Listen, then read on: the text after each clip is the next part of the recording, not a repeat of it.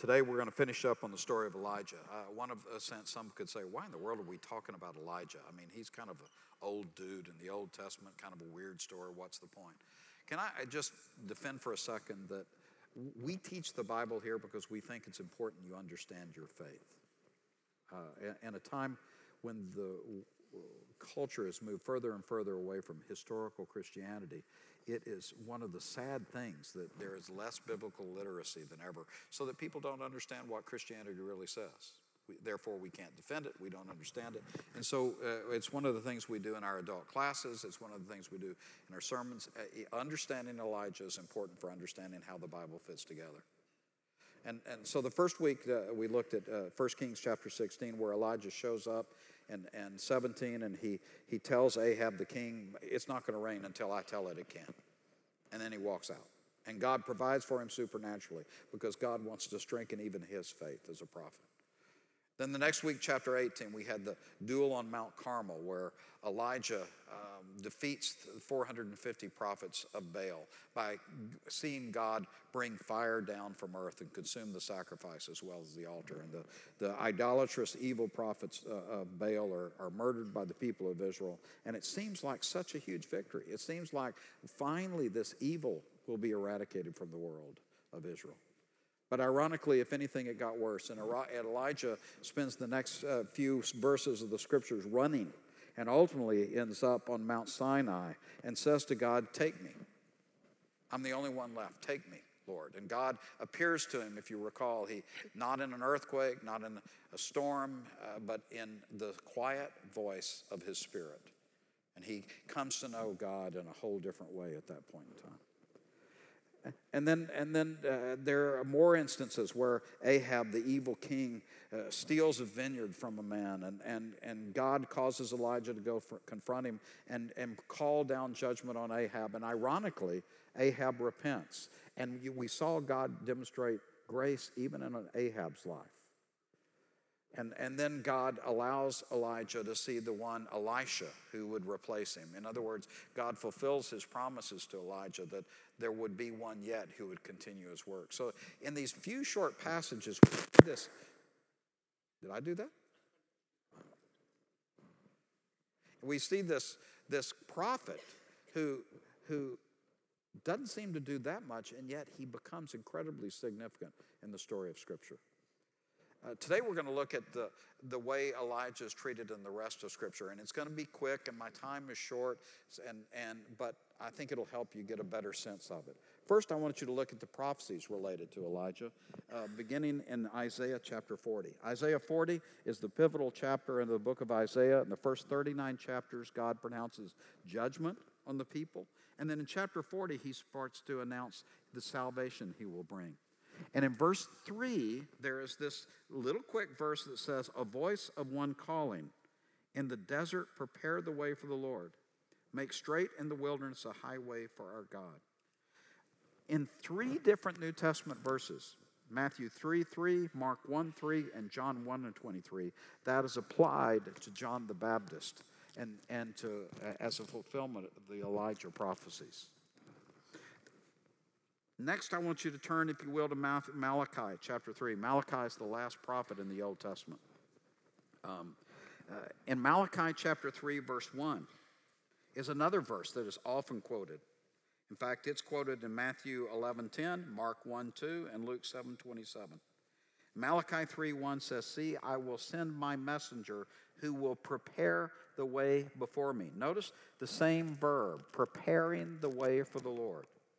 Then suddenly the Lord you are seeking will come to his temple, and the messenger of the covenant whom you desire will come, says the Lord Almighty. Both of these messages of preparation are applied to John the Baptist in fulfillment of prophecies related to Elijah.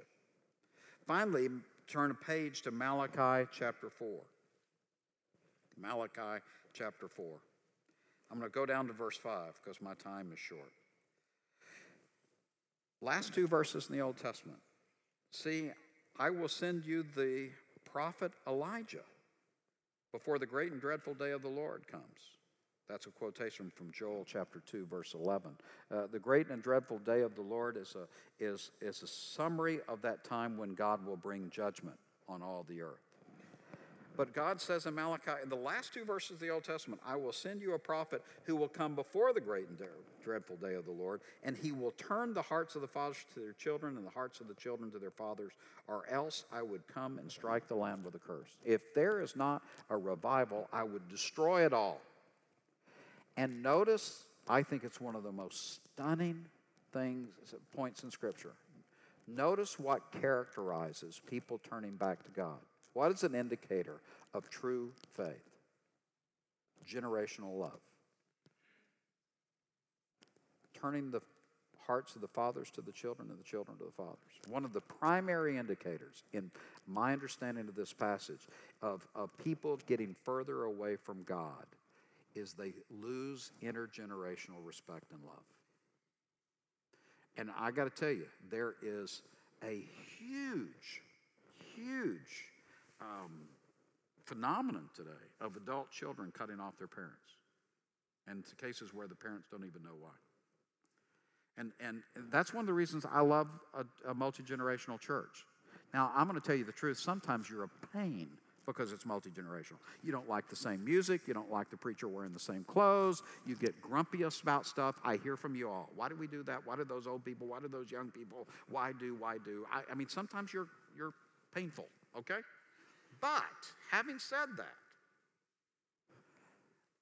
God's intention is that there's connection between the generations, because actually, according to Scripture, we need each other. We need the wisdom of the old man and the strength of the young man. We, we need the generations to work together. And, and it is one of the great shames of my generation that we uh, brought uh, the phrase, don't trust anyone over 30, into common language. That, that we started this movement of, of disrespect between generations, both ways. Because it is, in my opinion, it is an indicator of spiritual decline when we can't get along. And, and we talk about uh, um, diversity in congregations. And, and Lord knows we need racial diversity. Lord knows we need economic diversity. But we need generational diversity. And, and, and it, one of the burdens we have as a staff is that, that the generations learn from each other and love each other and, and come together. And Women's ministry has done a great job of that with their link dinners and other things, but, but there's so much more to be done. Okay, I'll get off that soapbox. Um, but notice in these passages, this, these, these verses about one who will prepare the way for the Lord, and then specifically in, in chapter 4 of Malachi, that it's said to be Elijah. And as we go to the New Testament, we'll see how those are quoted.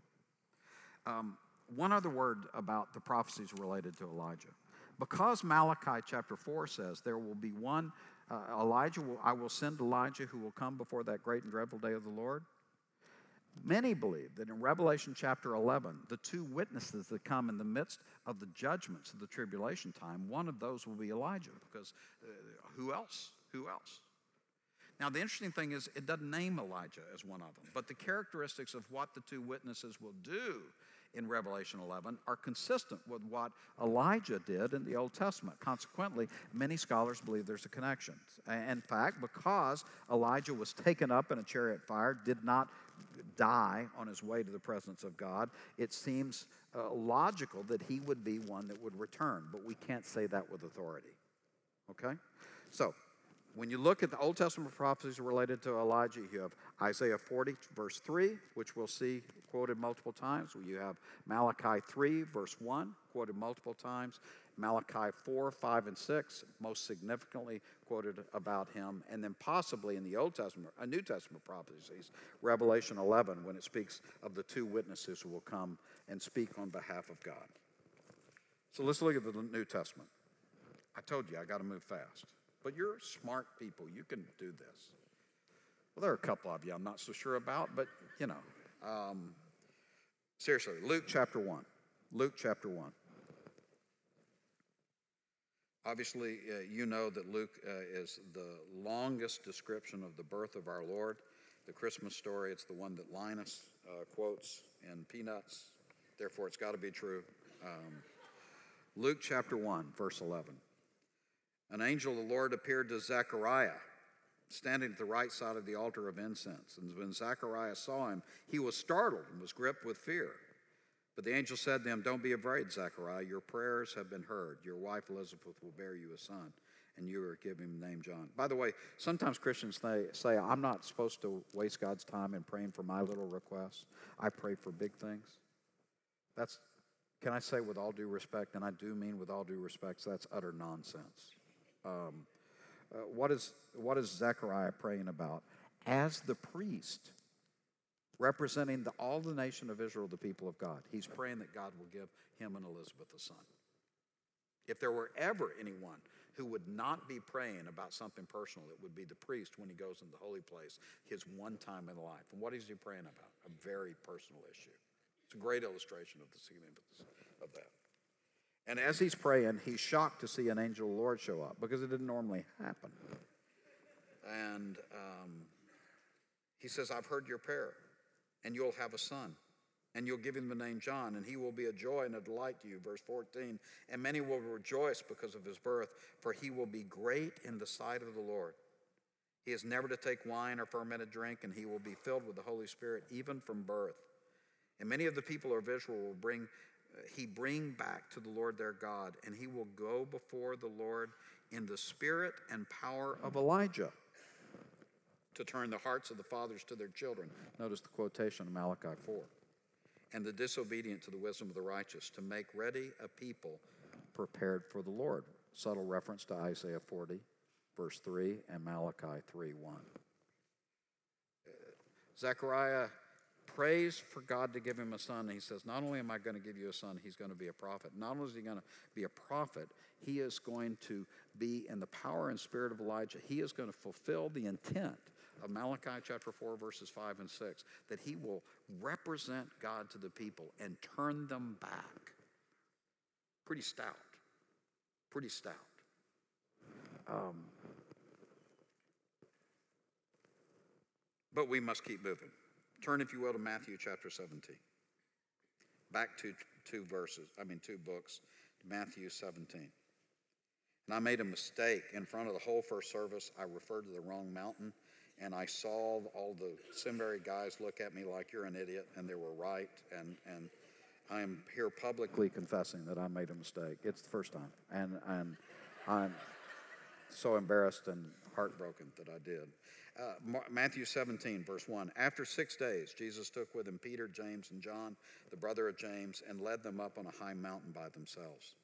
And there he was transfigured before them, and his face shone like the sun, and his clothes became as white as the light. And just then there appeared before them Moses and Elijah talking with Jesus. And Peter said to Jesus, Lord, it is good for us to be here. If you wish, I will put up three shelters one for you, one for Moses, and one for Elijah uh, Moses as the lawgiver and, and Elijah as the prophet who sought to turn the people back to Israel, these two come together and are seen in the presence of the Lord. It doesn't, however, fill, fill Malachi 4, 5, and 6 because Elijah is not doing the work of the prophet here. He is merely being in the presence of, of our Savior and demonstrating who he is. Verse 5 While he was speaking, a bright cloud. Oh, and, and then Peter says, let's build shelters.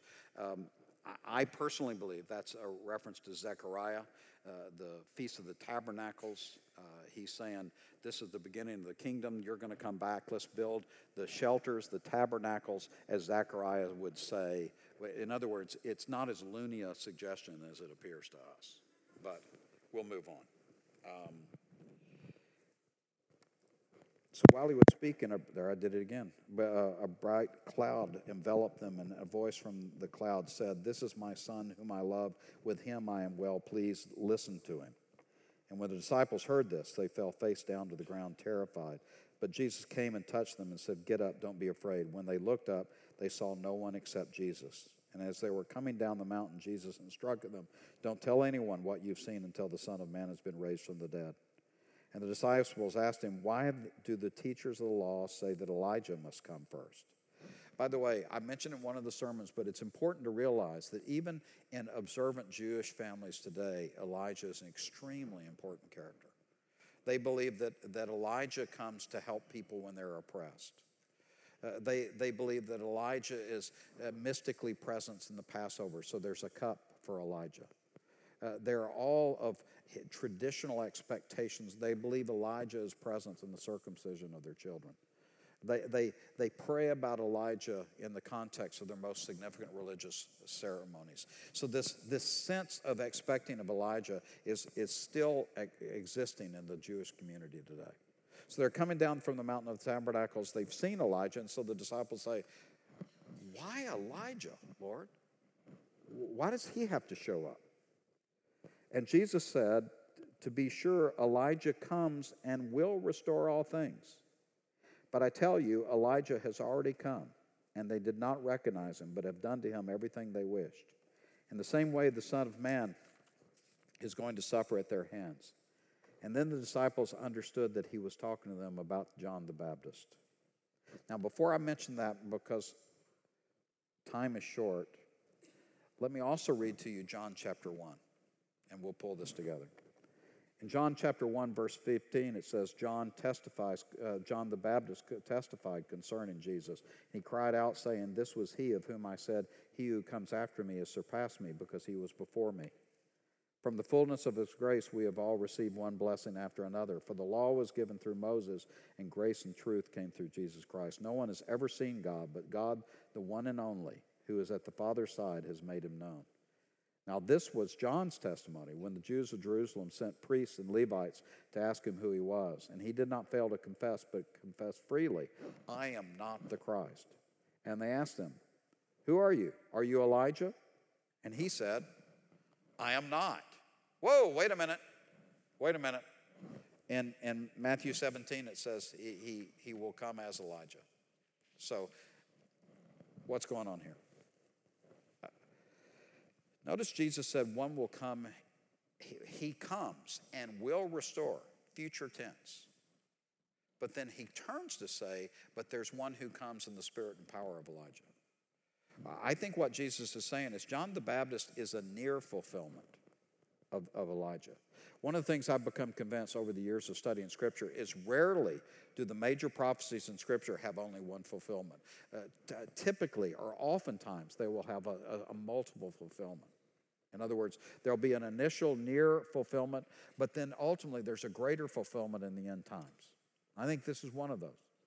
Uh, the, the near fulfillment is that John the Baptizer comes in the spirit and power of Elijah to do what? To turn the hearts of the people back to the Lord and prepare the way for the Lord. But he's not the full fulfillment of Elijah. That is yet future before the great and terrible day of the Lord, which is spoken of in Joel chapter 2. Y'all with me? One guy, two fulfillments. Uh, so when the prophecies speak of one who will come and be a messenger and prepare the way for the Lord, the, the most uh, immediate fulfillment of that is John, who will baptize in the name of the Lord. And what will he do? He prepares the way for the Lord. He appears in his ministry before Jesus. And he calls them to change their mind, to repent, about their own sinfulness and about who God is and their responsibility to, respond, uh, uh, to trust God and ultimately embrace Jesus as the Savior. But that does not preclude the reality that there will yet be another appearance of one, either literally Elijah or one in the spirit and power of Elijah, who will appear before the great judgment time when God brings judgment on evil on all things. Both are real and both are yet true. And, and so you see in Elijah this character who represents a role and in multiple ways throughout Scripture. And, and his role as representing, uh, as one of the prophets, is first of all, that he's a messenger who prepares the way for the Lord. He prepares people to meet Jesus. And the means by which he prepares people to meet Jesus is he calls them to repentance to, to recognize their need for Jesus, to understand that, that there is a God who has a right to, to say how we should live. There is a God who has a right to determine uh, how we'll spend eternity. And as such, to respond to that God by accepting the answer He's brought to our sinfulness, which is Jesus Christ. And so Elijah represents this incredible role that even today, observant Jews have a sense that he will come. They even believe that, that it was Elijah whom God would send to respond to the oppressed in Judaism, whether he was seen or not. So, uh, in one sense, when asked in John chapter 1 if he's Elijah, he says no. But in another sense, he is a fulfillment. Is that clear? Not really. But do you see how significant this character's role is? And it's tempting to say, okay, now we know something about Elijah. But it really doesn't fit us. So turn to James the New Testament epistle of James.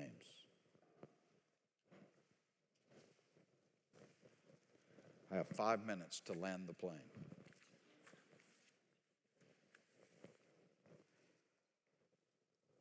Chapter 5, verse 1. Listen, you rich people, weep and wail because of the misery that is coming you. Your wealth is rotted, and moths have eaten your clothes. Your gold and silver are corroded, their corrosion will testify against you and eat your flesh like fire. You have hoarded wealth in the last days. Look, the wages you failed to pay the workmen who mowed your fields are crying out against you. The cries of the harvesters have reached the ears of the Lord Almighty. You have lived on earth in luxury and self indulgence. You have fatted yourself in the day of slaughter. You have condemned and murdered innocent men who are not opposing you. Um, I believe in capitalism. I was a business major at UT. I love this stuff. But unbridled capitalism that is amoral is not biblical. There is still a morality in every that God holds every system to. And, and that morality means that the powerless are not abused. Uh, notice how James addresses that. Uh, the, the, why are the rich condemned? Because they take advantage of weak people. It will connect, I promise. Verse 7. Be patient then, brothers, until the Lord's coming. Well, that doesn't have anything to do with that, does it? Yeah, it does. It's addressed to the powerless. Because more often than not, the first century Christians were the powerless. And, and, and, and so he's pronounced that those who have wealth and power who take advantage of the weak will be judged. But he says to the weak, be patient. Why? Because they're powerless. They can do nothing. Because the Lord will come. See, the farmer waits for the land to yield its valuable crop and how patient he is for the autumn and spring rains. You too be patient and stand firm because the Lord coming is near. Don't grumble against each other. Don't turn on each other because you're in difficult times or you will be judged. The judge is standing at the door. As an example of patience, see the continuing theme in the face of suffering? Take the prophets. Interesting. The prophets. Who are we talking about? A prophet. Connect the dots here. Um, they spoke in the name of the Lord, and as you know, we consider blessed those who have persevered. And you have heard of Job's perseverance and have seen what the Lord finally brought about. The Lord is full of compassion and mercy. All above all, brothers, don't swear by heaven or earth or anything else. Let your yes be yes and your no no, or you will be condemned. Keep your heads clear and, and just keep patient as you pray, waiting for the Lord to work. What do you do when you can do nothing about your circumstances? Our natural tendency is to blame someone else. And I can say that with authority of Scripture. What happened in the description of the first sin? Adam, did you eat of the fruit of the tree of the knowledge of good and evil? The woman you gave me. Um, not, he blamed God and the woman. So he goes to Eve. Did, did you eat of the fruit of the tree of good and evil? Uh, the snake, it's his fault and, and the snake slithered away. Um, uh, it's, it's a natural tendency when things get hard for us to start blaming other people. Somehow we think that will solve it. But the, the first step for a believer when things are hard is to ask God, to what extent am I, am I responsible, and confess that. But, but in times when we're powerless and it's not our responsibility, as in the first verses of this chapter, for the poor and the weak, what, what are we called to do? Be patient and look to the Lord. This all fits together. So he says, Is any one of you in trouble? You should pray. Let him sing songs of praise. If any of you sick, he should call the elders of the church to pray over him, anoint him with oil in the name of the Lord. And our elders do that when requested. because the prayer offered in faith will make the sick person well, and the Lord will raise him up. If he has sinned, he will be forgiven. Obviously, God does not always heal. Um, if he did, Christians would never die. But he does heal, and we pray actively for it. And when he says no, as Christians, we trust him. Therefore, confess your sins to each other and pray for each other so that you may be healed. The prayer of a righteous man is powerful and effective. And look who shows up. Elijah was a man just like us. How is he like us? He got discouraged and depressed. He got fearful, even when he had the Lord on his side. Uh, he, he, had a responsibility to do before God, and yet sometimes he became weak kneed in doing it. And what does James say? He prayed earnestly that it would not rain, and it didn't rain on the land for three and a half years. Interestingly, in 1 Kings it says about three years. The writer of James says three and a half years specifically, which coincides with the time of spectacular judgment in the last half of the tribulation or Revelation. It's interesting what Scripture's doing here. It might have the same author, just might. But he prayed. And he prayed, and the heavens gave rain, gave rain, and the earth produced its crops.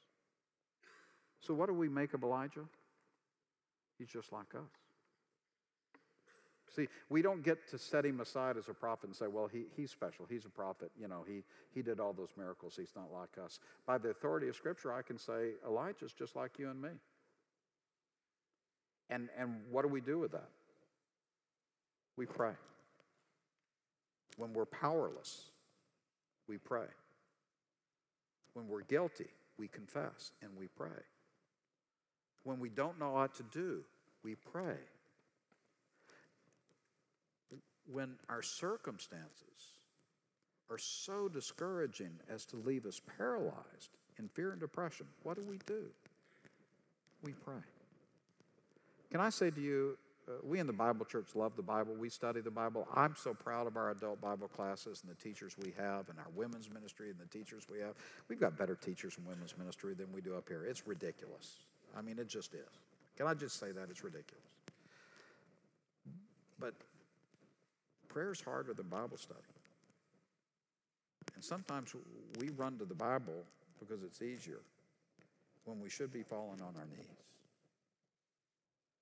And if we want to have the power and victory of Elijah, we would pray more.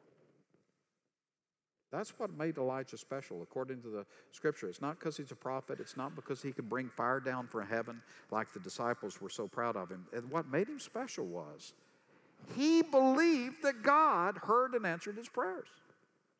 Who knew? What a crazy concept.